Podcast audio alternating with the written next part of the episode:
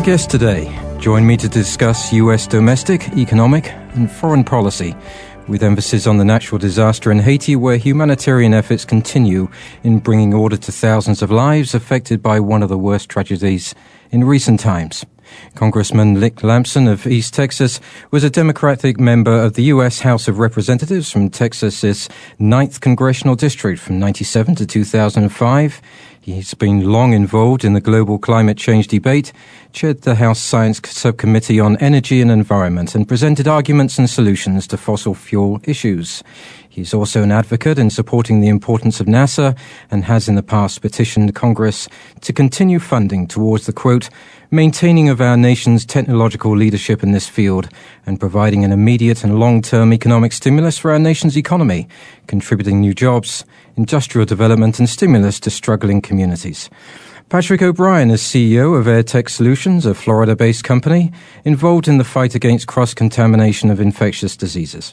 His company works with experts to continue this mission in minimizing the effects of diseases including MRSA, E. coli, and H1N1 flu, all prevalent, particularly in Haiti at the moment, where the spread of disease is of great concern to the security of the U.S. mainland. Their technology aspires to supporting the significant reduction of the spread of disease in the aftermath of Haiti's disaster. Congressman Lampson and Mr. O'Brien, good afternoon to you. Good afternoon, David. It's a pleasure to join you. Thanks for having us. Absolutely. Thank you, David. It is a pleasure. Well, thank you, gentlemen. What I'd like to do, given that we have a lot to get through today, is uh, may I begin with you, uh, Congressman? Uh, would you just give us a, a, a very brief uh, overview of your works uh, in Congress and your uh, position now? Sure.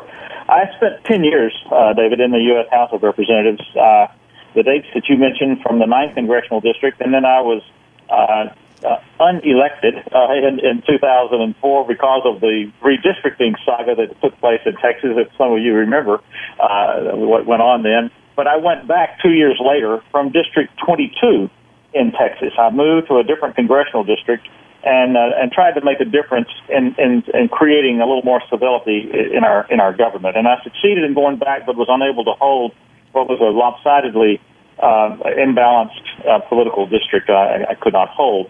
But while I was in Congress, in all of the five terms that I was there, my committee assignments had to do with transportation and infrastructure, and with science and technology. And in the end, I was chairman of the Energy and Environment Subcommittee, but also did a great deal of work. I was uh, what they call ranking member on the uh, Space and Aeronautics Subcommittee.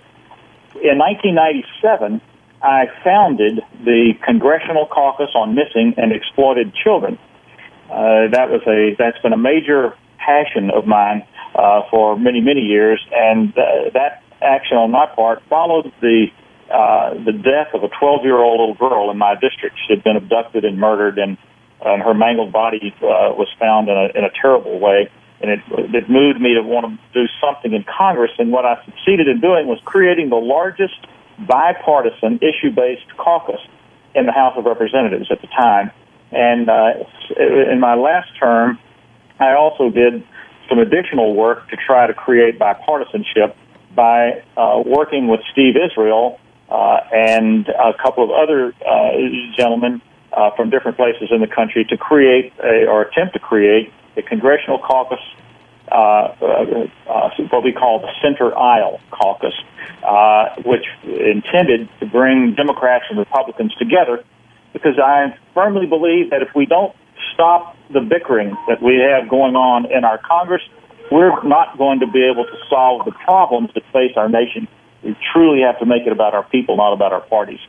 And right now, uh, when I left the Congress, I uh, went to work for the International Center for Missing and Exploited Children as a policy advisor. I've also taken on some roles uh, uh, as, as, as pro bono members of boards of directors. I'm chairman of the board of an organization called Three View Search Services, which looks for missing children, missing people. And I'm also an advisor on the board of directors of uh, the uh, Coalition for Space Exploration. I do some energy work as a consultant, and I enjoy my grandchildren. so that pretty much brings you up to date, David. Well, thank you, uh, Congressman. Um, Patrick O'Brien, uh, CEO of AirTech Solutions. Uh, could you, sir, give me uh, your background uh, briefly and uh, also just just talk about the uh, the innovation and the strategies that you're working with currently? Okay. I'd, um, I started out in the broadcast business uh, many years ago now, back in the early 70s. I was a television and radio newsman uh, after graduating from Ithaca College and I've worked in the news business for a number of years and then got interested in the advertising side of the industry and became uh, uh, a program producer, uh, advertising seller, uh, whatever you want to say, to put together late night television in Miami. I had the opportunity to bring uh, TV to Miami after midnight. And I bought from midnight to six o'clock in the morning, and we programmed uh, television, sold the advertising uh, during the day, and from that it led me into the advertising agency business. And over the years, from '74 to '92, I was involved at high end of the advertising spectrum with a very large, well, the largest agency out of Florida, and did a, a number of accounts like the Florida Keys and Key West, the Port of Miami, um, Doral Properties, uh, just to name a few. And uh, it worked also for a short time with uh, Burger King Corporation and was stolen away by R. David Thomas to do the Wendy's Where's the Beef campaign that many people uh, remember. So it's been a, a long career in, in the advertising and, and news business. But uh, about 10 years ago, my wife and I, um, she had had a rollover accident. And it was going to lay her up for a long time. It was almost a year and a half of recovery. And when we got done with it, we had both lost our jobs. She being a, a librarian in uh, in uh, uh, assistant librarian in uh, Orlando. After 13 years, uh, she didn't have enough time to recover, and they literally fired her. And I had lost what I was doing uh, because of uh, uh, taking time with her. So we sat one day and said, um, "We got to do something." And we had both been making good money and we decided that we would start a business of our own. And we went and looked at a, a report called the Battelle Report. It comes out every 10 years. And we looked there to see what is the public going to want over the next 10 years. And we looked at it, number one on the list was indoor air purification. So we um, found and looked at a number of companies and got involved with selling air purification first in residential and then we graduated into commercial. Uh, in 90 or in 2004 I got into the mold business and uh, found that the air purification that we were using would also eliminate mold. So we were working with uh, Katrina and the hurricanes that happened here in Florida and we kept building and the organization uh, started building to the place where I said, I've got to turn this into a corporation. And we formed AirTech Solutions for You, the number four, uh, com. And uh, AirTech Solutions for You is a, a company that uh, took and used a lot of different technologies to improve indoor air quality. And at the same time, we then decided that we needed to look for surface protection because things like MRSA and C. diff and uh, other viruses. Now we've got the H1N1. Were starting to come out, and and uh, they were remaining on surfaces. So we found a. Uh, everybody uses a disinfectant. We found not only a disinfectant, but we found a, an, a protectant product. And this protectant product would, once you applied it, it could last for years without having to apply it again, just depending on the amount of touch points and it would reduce the the um, the amount of germs that would be on a surface to 98%, what we call food safe, and we could maintain it. All you had to do is just use clear, uh, purified water, wipe down uh, the surface, and it would stay that way. We had many um, that would go for uh, many now that we've tracked for almost four years with this product. So we were we added the disinfectant, we added the protectant product, we had the air purification, and now our company is also getting into the mosquito business. We found a product that has a long residual action. It's uh, uh, coming out. It has approved uh, research behind it, Uh, it was a patent that was just purchased by another company, and they're adding it with another product. And we can now eliminate mosquitoes, both larvae and adult mosquitoes, by 85%. And you have about you have about 15 seconds left, Pat. Okay. And we uh, basically what we do is uh, uh, we use helicopters now to spray it in, uh, like in Haiti, we're going to do 100 square miles of eliminating mosquitoes and germs. Congressman, uh, could I ask you um, to get into the, uh, the, the crux of the, the program here? Could you uh, give me a brief overview or reaction to American culture today? What is America facing today in the whole area of uh, economic policy, uh, cultural affairs, um, uh, social issues, and, and also foreign policy? Well, David, that, that is a huge, huge question, uh, and I, I've given it some some thought. I don't know if I've got a good answer, but we are at another of the crossroads, in my opinion. Uh, uh, within our country, and uh, I'm hoping that we make good, positive decisions. Uh, I'm not sure, although I have my speculation on how we got to where we are today. I think that if we don't begin to recognize some of the difficult spots that we are in, uh, then we're going to lose the ability to fix the problems that we are facing. Uh, obviously, the biggest situation that we have is economic.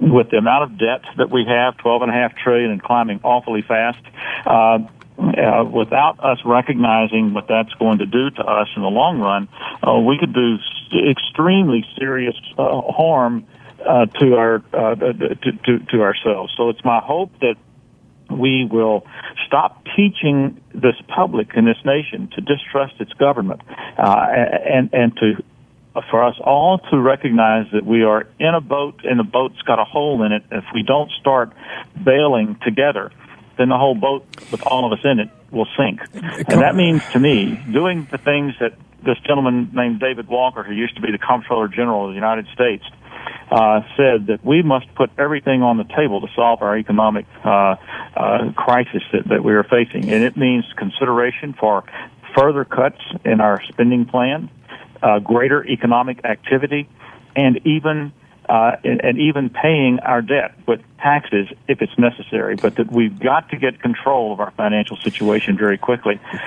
Can I, can, can my, I, my best answer to that question right now, David. Could I, could I ask this, Congressman? Uh, should we be looking backwards now and drawing a line uh, and seeing where the founding fathers' um, main premise was for this country in terms of the way that the, the government works? Uh, the, the, governments in, is, are, are, to an extent hands off in, in providing that, that uh, free enterprise. Isn't that, after all, what the founding fathers were looking for? I think what we what we need to do as far as the founding fathers are concerned is to look at how we make decisions in this country. They intended for us to have legitimate, respectful debate and compromise and come to conclusions as best we could uh, and go forward. And then, if necessary, come back and revisit those situations. What we have done is reached a point where there is so little civility that we cannot sit down around a table with differing ideas and put those ideas out for consideration and work to make a strong idea out of out of the differing uh, positions.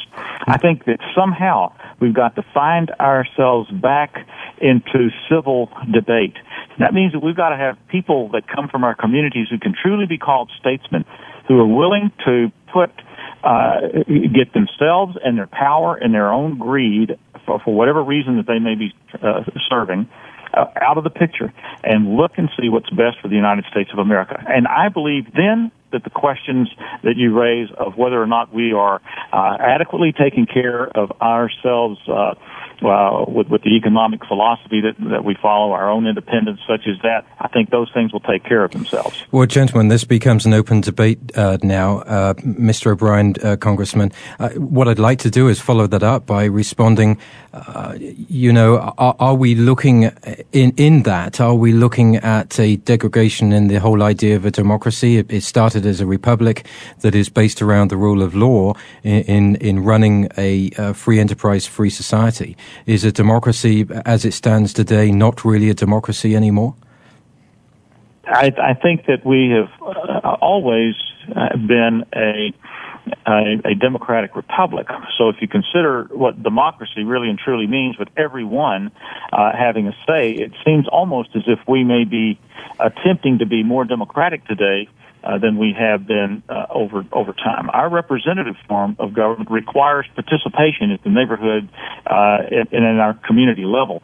If we get to a point where every individual gets to express his or her concern directly, internet, whatever uh, uh, whatever form of media that, that may be there, instead of through representatives who are meeting with those people, listening to what's on their minds, and then carrying those thoughts forward to uh, to the bodies where where real uh, debate uh, much more in-depth debate uh, comes, then I think that, that we may be in, uh, in, in some peril, and it certainly is a change from what we have had over time. So it would be sensible to, to say that we're rather partisan at the moment.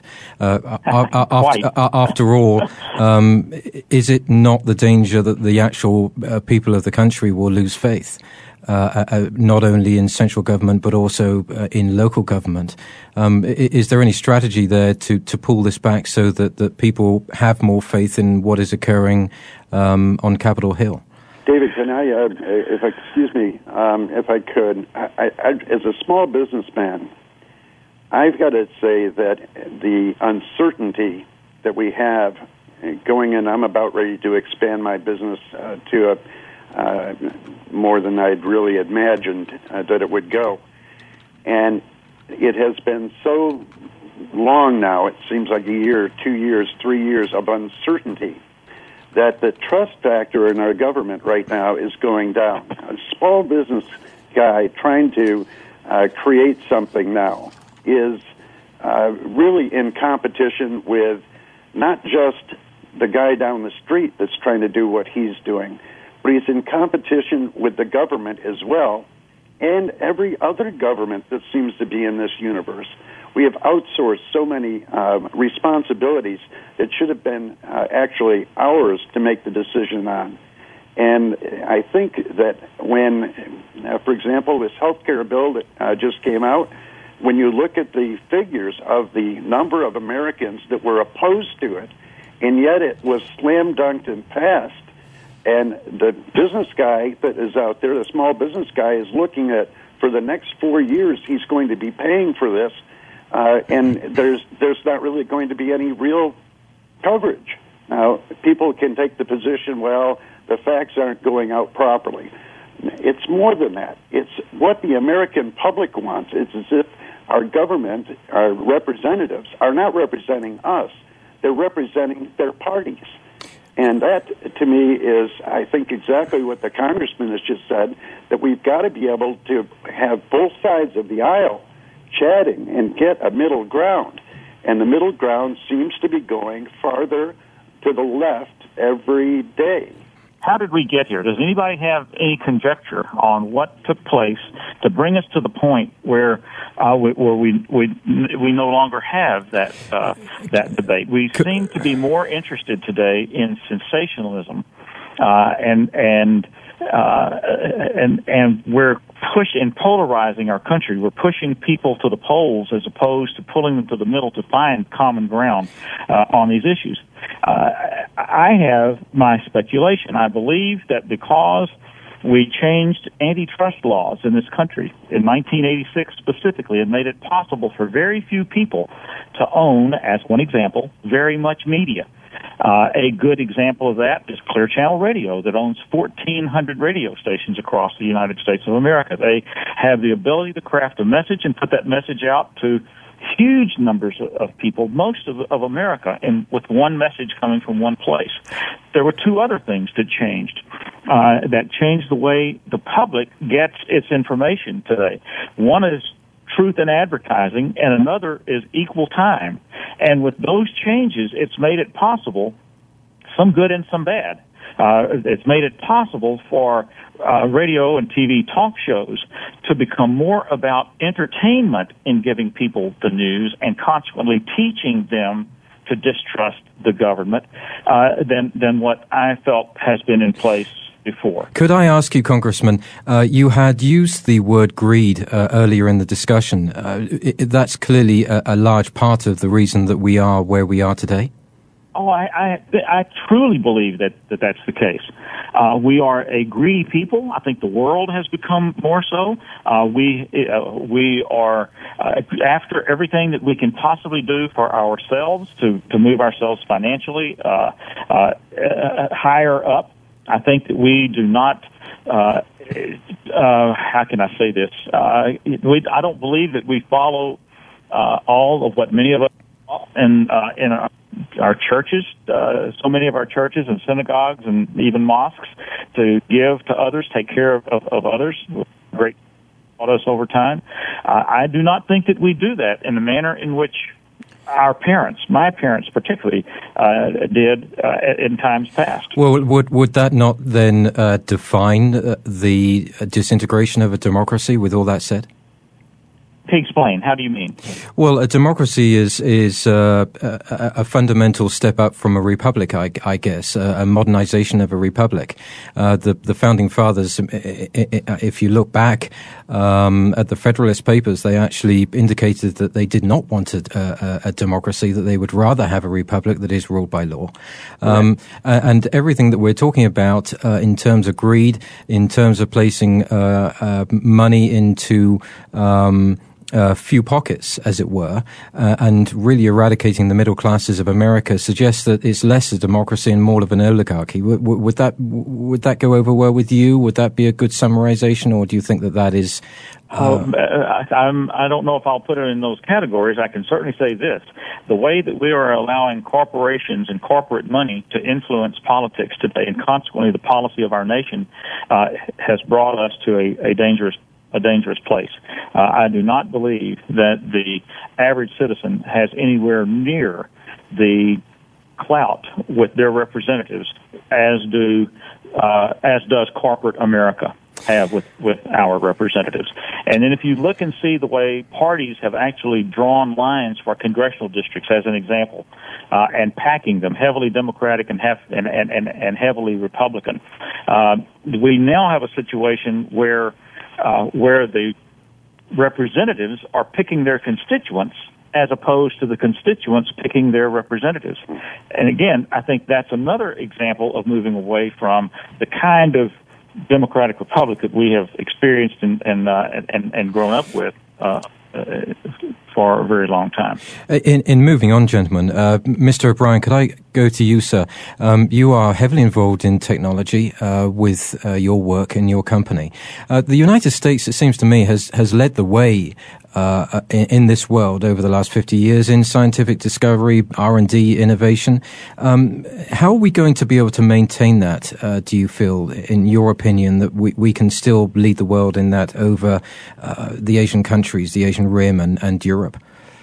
I'll tell you, it's it's a battle. Um, I think it's it's not just there's not the entrepreneurial spirit that seems to have been broken by uh, the big corporations and the outsourcing to where the guy that has the new invention today has such a difficult time in trying to bring it to market. And as he's about ready to get it to market, somebody winds up cutting it out from underneath him, and it winds up being manufactured in the Orient, or he has to do it uh, in order to be competitive with the Orient. Eh, you know, not just picking on, on Asia, but that's where a lot of the, the trouble back and forth is. And a lot of that is because of, and I may have a problem with the congressman on this one, but I believe that the unions have been very uh, uh, dominant in in in actually sucking the life's blood out of private corporations, out of young businesses. And there's uh, um, when you keep paying down the debt, like the cars, for example, of being fifteen hundred to nineteen hundred dollars more, and because of the union labor uh, payouts, as opposed to an Asian car uh, that was that much less, and where the quality uh, was that much better, it it is why um, the American car companies got into trouble. I I think there's a um, I think we've got to take a look at. I just saw, for example, we're talk, we're talking about Haiti. There's a major meeting that's going to happen with the the union uh, leaders from all over the planet in the Dominican Republic to get involved with the rebuilding of Haiti. Well, you know that's that is, I think, just where it's got to stop. I mean, that, that's we can't even find the money that's there, and it's being held until what the union bosses decide that they want to release it to be uh, uh, to start rebuilding these homes. I, I think there's a serious problem uh, with that, and um, now with insurance costs, the you know the the piling on of a new business trying to start up, unless that can somehow slow down, and that the money actually is there before it's spent uh, I, I, I see us in, in very serious problems, and that's why we have. Pat, there should be balance in that. I, let me let me at least put put that there. I, I would hope that if we that we if we get things too much out of balance, then we're going to do ourselves just as much harm. We're not going to fix our problems. So maybe if the if the uh, if if the unions have gotten too much power over time, perhaps the pendulum swings and gives the corporations too much power over time. So if we can find balance uh, so that our communities come first so that we are looking at, uh, at, at ways that small businesses can indeed succeed, uh, do have the opportunity to employ the people that they're wanting to employ and, and have the and that we need. 70% of the new, 70% of, uh, of the workers in this country work in companies that have only a, only a handful of, of employees. So small business is critically important to us. Yet it seems to be that the significant amount of money that's involved in influencing decisions by the government is coming from those huge corporations that seem to have amassed an unbelievable amount of wealth.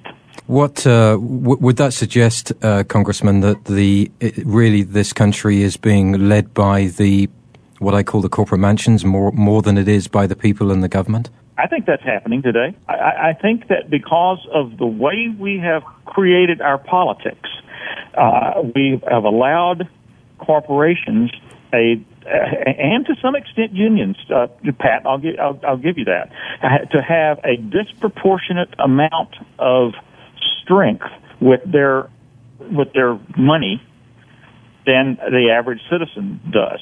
The citizens don't know how to how to congregate anymore, how to get together and go and and have uh, uh, real uh, real debate. I love this. I don't know if y'all have heard of these little. Uh, the coffee party that came up to, to, to, as an answer to the Tea Party.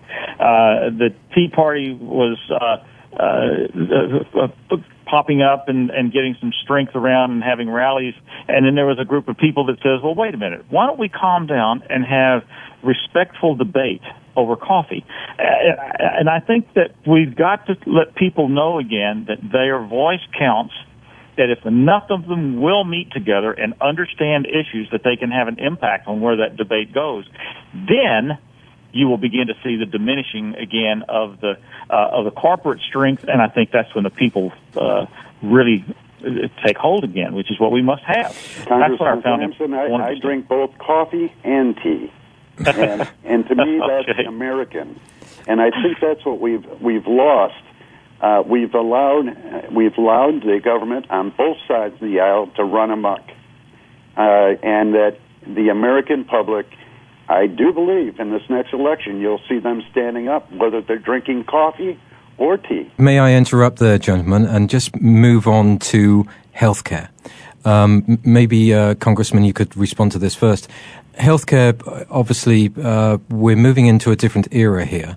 Uh, is is what is your position on this healthcare um, uh, issue that, that that has that has come up now? What is your position on this? Do you think that this is a good sign, or do you think possibly we're following in a European direction uh, as far as uh, uh, socializing healthcare, utilities, car manufacturing? what what is your position on that? First of all, I do not believe that we are following in the footsteps of, of Europe and that we will have what so many people see as, quote, socialized medicine, unquote.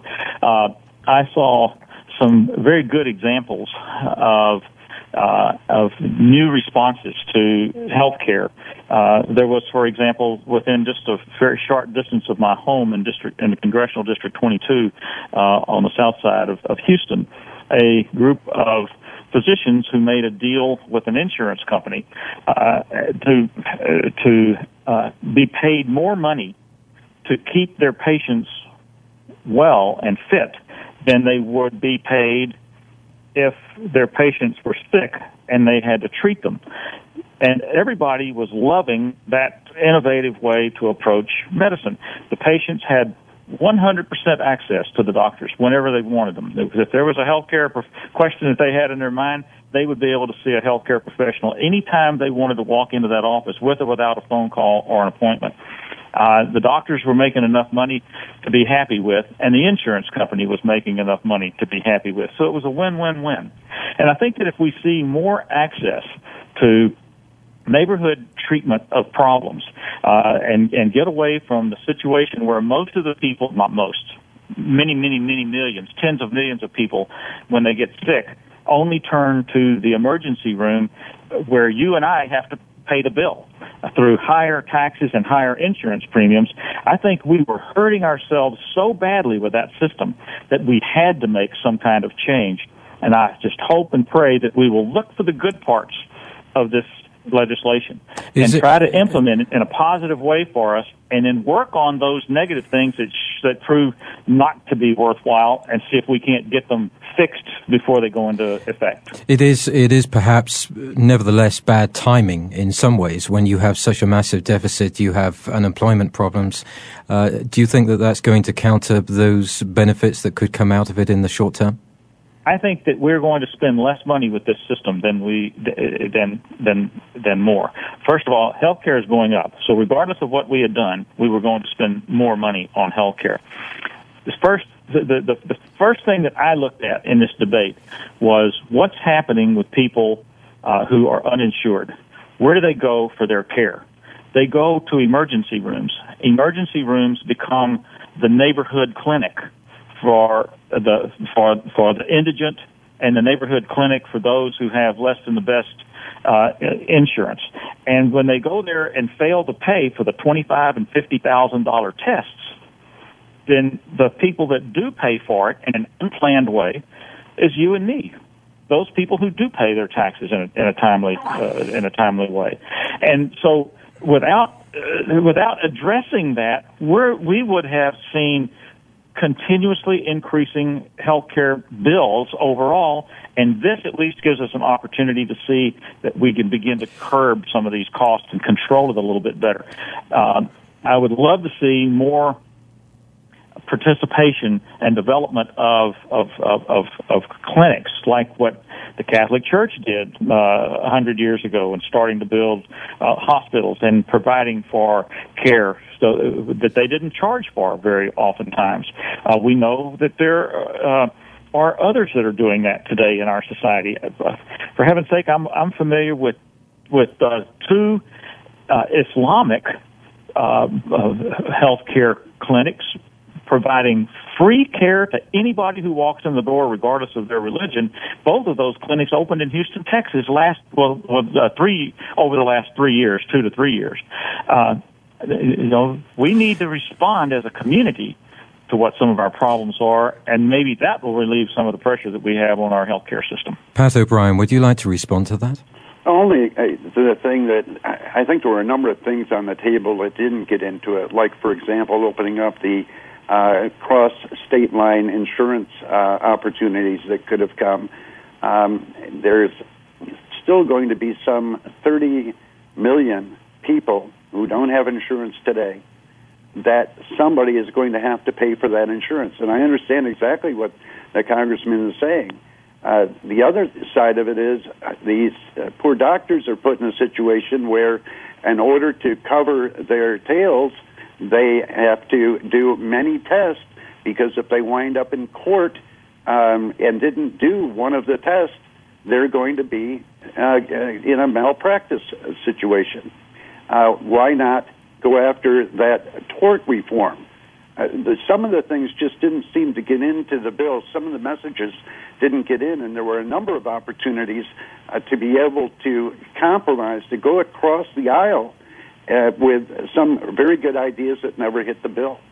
And I think the public feels now that the health care um, program, as good as it might be, and I'm not saying it is or it isn't, as good as it might be, it was jammed down the throats of Americans that when you looked at the polls at the time that it was voted on was very unpopular. That's not representing me. I, you know, it, it's that's the way I look at it. look, I, I have to agree with what, what some of what Pat is saying.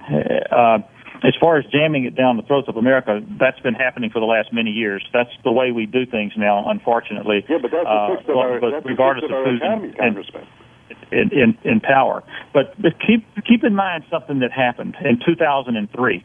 We passed a piece of legislation that was called the Patients' Bill of Rights. It was a uh, a, a, a piece of legislation that passed the House by an almost three to one margin and uh, it included the tort reform uh, uh, that you mentioned, Pat, but was acceptable to, to those who typically would be opposed to tort reform because it was a compromise. It included restrictions on insurance companies, but it was acceptable because it came as a part of a compromise. And it included greater restrictions, but at the same time, greater access to healthcare professionals. It wasn't great, but it was acceptable to those because it came as a part of a compromise. And look what happened to that bill that passed with bipartisan, true bipartisan support.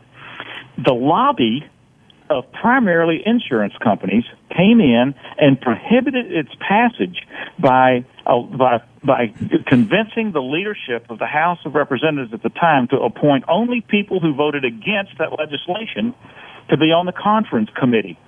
And consequently, it never came out of the conference committee.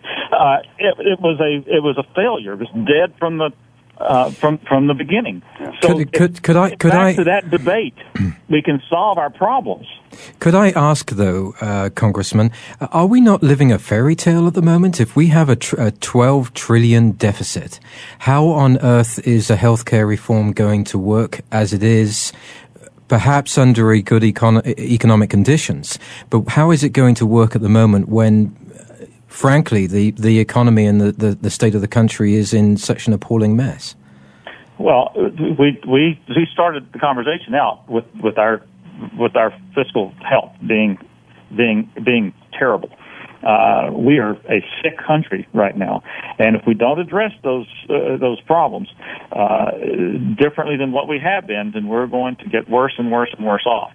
Supposedly, I, and I, I've been out now for a year and a half, and I and I didn't pay all of the uh, close attention to this stuff, but supposedly, uh, we will see uh, we will see the deficit come down because of this legislation, not get worse.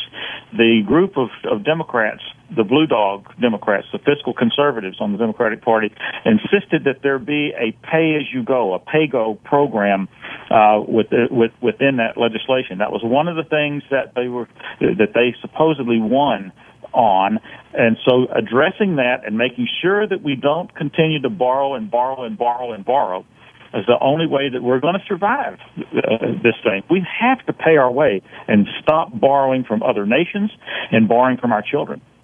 Could I um, act uh, take that and act as a segue into the, the, the final and probably most important part of the program, our uh, foreign policy, our support abroad, um, particularly with Haiti. I think it's a very uh, big issue. It remains uh, to be so. Um, uh, Pat O'Brien, could I ask you, sir, to to uh, begin this with your uh, opinion of where Haiti is, what we should be doing as a country, if indeed we should be doing anything at this stage, given our own crisis in this country? Well, again, America has always been and always will be the most giving country uh, on the planet. And when we've got a, a situation that's just 750 miles off from our shores that uh, you got uh, 200,000 dead uh, or more. You've got 100,000 that tonight have no shelter, no water, very little food. Um, you know, you we can't, as Americans, let that go by. We have to do something. The problem that seems to be occurring is that the uh, the money has been raised. It has been raised, and they did. Uh, I, I think uh, what is the name of the uh, actor that was involved with the CB, uh, CBS program where they raised all that money? Um, he was asking questions. Where did the money go? Um, I the, the money has been there's some 53 billion dollars that we can track at this point that has been raised for Haiti. Yet our people, and especially Congressman Lampson, who is trying to help in Haiti right now, is talking to the mayors of um, Port-au-Prince and is finding out that the money is not getting there. Where is it? And everybody seems to be asking the same question. The UN has committed um, some uh, five billion dollars, uh, between five and ten billion dollars have been committed over the next five years out of the UN countries, but yet none of that money has been released, as far as we can find. Congressman, Congressman, could I have your response to that, if I may? I totally agree with what Pat just said. Uh, we we do not understand why there is so much bureaucracy within the charitable organizations that have pulled together uh, funding. We understand that there has been more than half a billion dollars given by the good citizens of the United States of America to charitable organizations, and little of that money has been seen working in Haiti. I, there's something wrong with that. Where, where, where, where, would that suggest that it's that it's actually gone, or where it's residing, it, uh, Congressman? It's probably residing either in in, in administrative fees um, applied by the charities that have raised them, or it's still sitting in their bank accounts. Um, uh, without having gone uh, into the, the programs that are uh, that people are pleading to implement. Uh, my own charitable organization, Preview Search Services, uh, has been ready to go with a proposal that uh, that Pat has helped put together uh, to, to, to provide some of the de- uh, detoxification, which we think the disease is going to be rampant over there because there's so many uh, deaths uh, dead people that have been uh, yet to be uh, uncovered and and, uh, and and cleaned up, but if we don't see a movement of those funds, then it's probably appropriate to have the people in Haiti wonder what's happened to the money that the people of America said that they were uh, sending over here as gifts, not tax dollars, but as gifts raised in charitable organizations. Could, could, I could I just follow that up, Congressman? I mean, that would suggest that this is not exactly this country's finest hour, is it?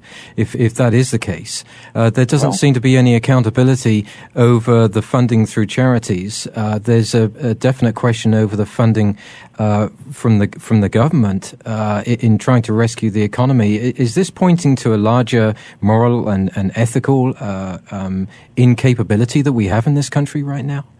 Well, I think it goes back to what we said real early on, David. We're a greedy nation, and I'm not so sure I understand all of what happens. At the same time that we have greed among some, we have we're still a wonderful giving nation. Uh, I mean, so many people responded to the needs in New Orleans after Hurricane Katrina. So many people responded to the needs in Haiti after the earthquake in in, in January. I mean, they gave some reports say as much as eight hundred million dollars uh, that's a huge amount of money. And for the people to give it and believing that that money is going to be used for good, uh, one, to be commendable, and then you have to question those charities that have not moved that money in such a way as to allow the people uh, to whom it was intended to go and to benefit, uh, to have the, to have that benefit. And I was so, and I was going to suggest, Congressman, uh, that that perhaps then we have rather a paradox here. That as much as uh, uh, Pat O'Brien uh, certainly indicates that we are a very giving nation, that is our history. right now, we're, we're not suggesting that if all these funds are tied up and essentially we have many, many tens of thousands of people over in Haiti who are standing there uh, in in uh, in what they wear and nothing else. Uh, is there no action uh, with the government uh, to uh, override these NGOs, to override the, the, charitable organizations, and to take care of this? Not that I have, not that I know about.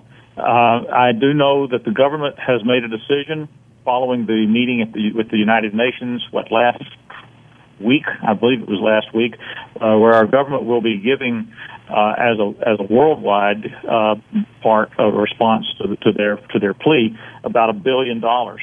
And my guess is that in time, much of the money that has been uh, that has been given by the citizens of the United States for, through charities will ultimately find its way down to make a difference for for the people of Haiti. But no, I don't know of any any uh, government-led investigation uh, to try to find out what, uh, what what has happened, or to even change requirements that uh, uh, that that wouldn't that would prevent charities from being able to hold this money in the way that they uh, the way they seem to be doing. It, uh, does that not suggest a complete failure on the part of the government uh, when the people of the United States have, have raised so much funding for this uh, for this well, poor country? I, again, how much is the responsibility on the part of, uh, uh, of the government? If we're we need to take some responsibility as citizens. Yes, but, it, but but surely the government is a regulatory body that is designed to look after the citizens with as little intervention as possible, allowing them to have the freedom that they do in this country. But nevertheless, it's is it not a lead by example here that the government should lead? Uh, the government is going to lead in giving about a billion dollars uh, to the Haiti uh, activity. It's my hope that we will see other people step up very quickly and begin to question uh, what has happened with much of this money. And if it happens through the government, then I would hope that those those committees in Congress uh, both the House and the Senate would act uh, and do exactly what, what you are asking about right now. Raise the questions necessary to make these organizations and those responsible for those organizations to step up and express exactly the reasons, uh, an explanation about what has happened to the money that the people of, uh, of, of our nation uh, gave to the citizens of, of Haiti and why it's not there. They do need housing. Uh, and uh, Review Search Services uh, as, as, as one organization that uh, has not uh, we have the money that has been spent there has mostly been investigatory at this at this point. Uh, it's all been our own personal money.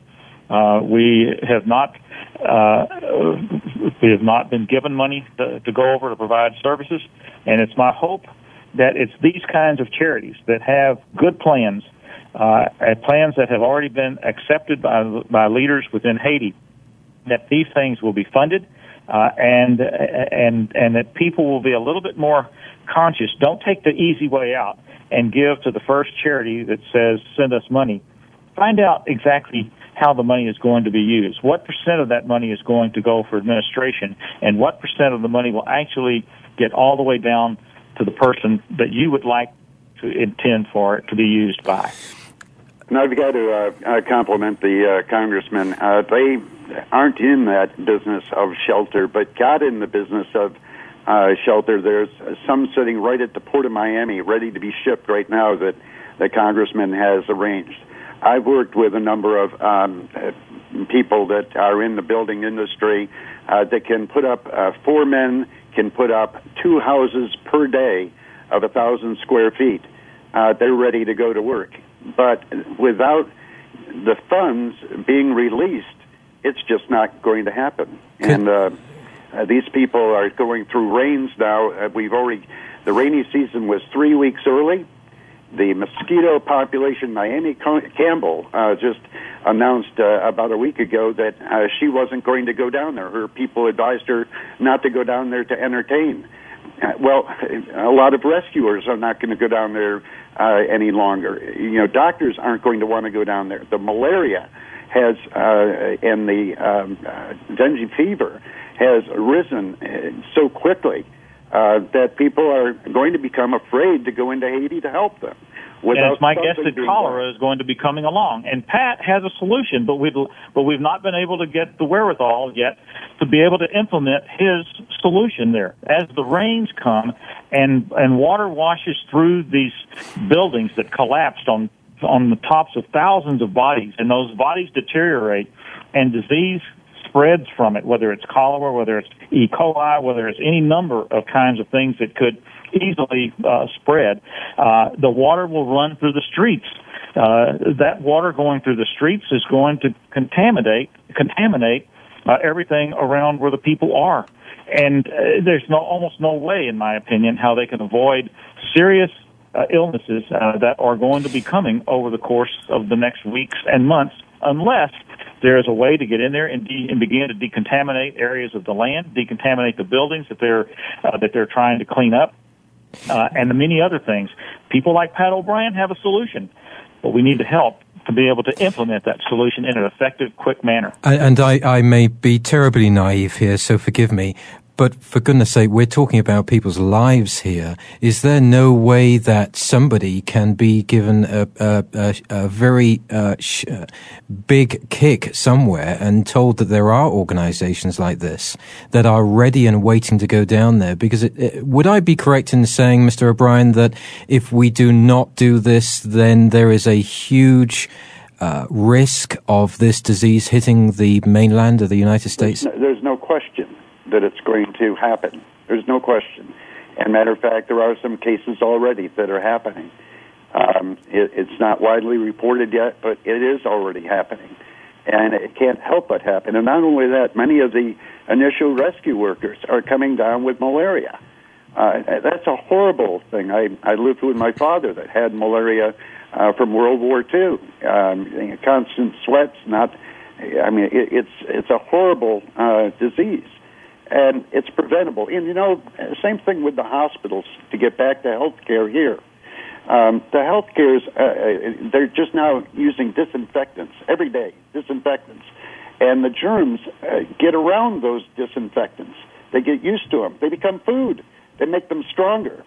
And the protectant product that we have, uh, we've used it in many different healthcare situations, and we keep that disease down. Do you know how many millions of dollars? But yet, the government is fighting us, and where that fight is coming from is out of the pharmaceutical companies.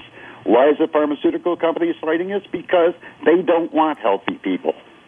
And it's the same thing here with what we're up against. Uh, if you don't have, if you've got all healthy people, well, then there's no business uh, for the pharmaceutical companies.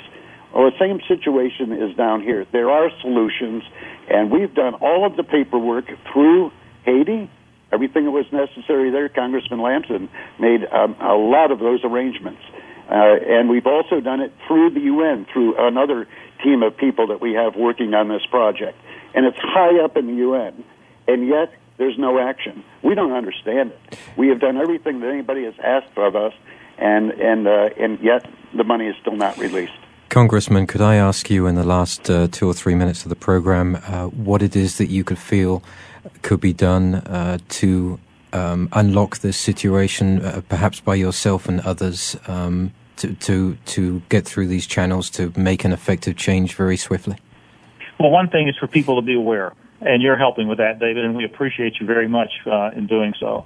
And as they become aware that money that oftentimes they may have given themselves, uh, they need to be asking questions about it.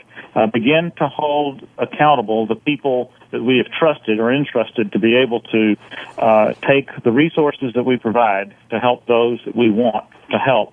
Uh, if they'll just ask the questions, if they'll write letters to the editor of their newspapers, if they'll get online and and and communicate, if they will call in to people like you who talk about these uh, these things, uh, and and people across the country uh, hear uh, this this this discussion, if they will scrutinize the organizations to whom they give the money, uh, and see to it that when they do give, that the administrative fees are explained and what percentage they are. If 15 or 20 percent of, of an organization of the money that they raise is going to go to only administration and it's going to be passed on to another set of charities, then maybe you want to look and see if you can give it directly to the charity uh, and bypass the loss of that 15 or 20 percent. Because if only half of the money that we give gets to the hands of the people, then we're making a mistake. Three View Search Services, if someone wants to look, you can go there and at, uh, go to the website. The three, it's 3vss dot org, 3vss dot org, and get some information about what Pat O'Brien is doing, what uh, Sean Hannity, uh, who is the founder of this uh, search organization, is doing, and what we want to do in Haiti. Uh, involvement and knowledge uh, uh, awareness, speaking out uh, on these things will change the way we do business, uh, David. And I hope that we uh, hope we do so uh, very quickly. And we have good solutions ready to go into Haiti. We can provide more than a half million square feet of of living. a passable living area that gets them out from underneath the plastic papers that they are living under right now and uh, and, and have some semblance of, of uh, weather uh, proofing.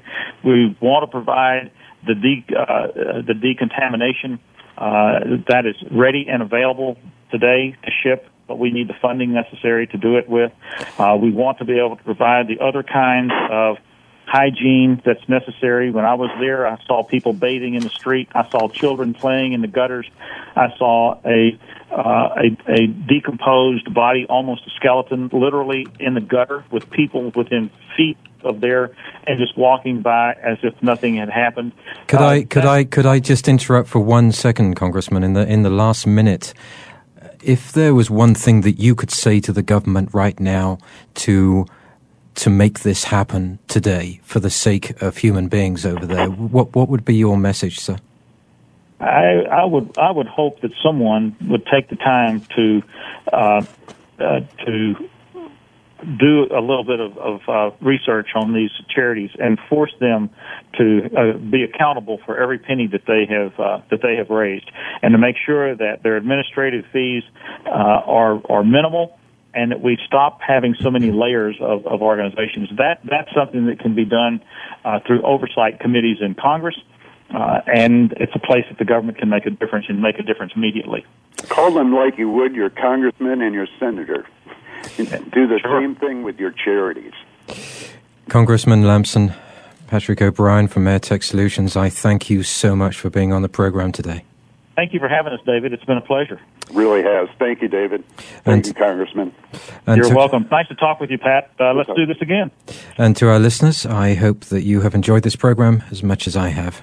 If you need this uh, information on this or any other program in the series, uh, visit davidgibbons.org. Meanwhile, wherever you are in the world, good morning, good afternoon, and good evening.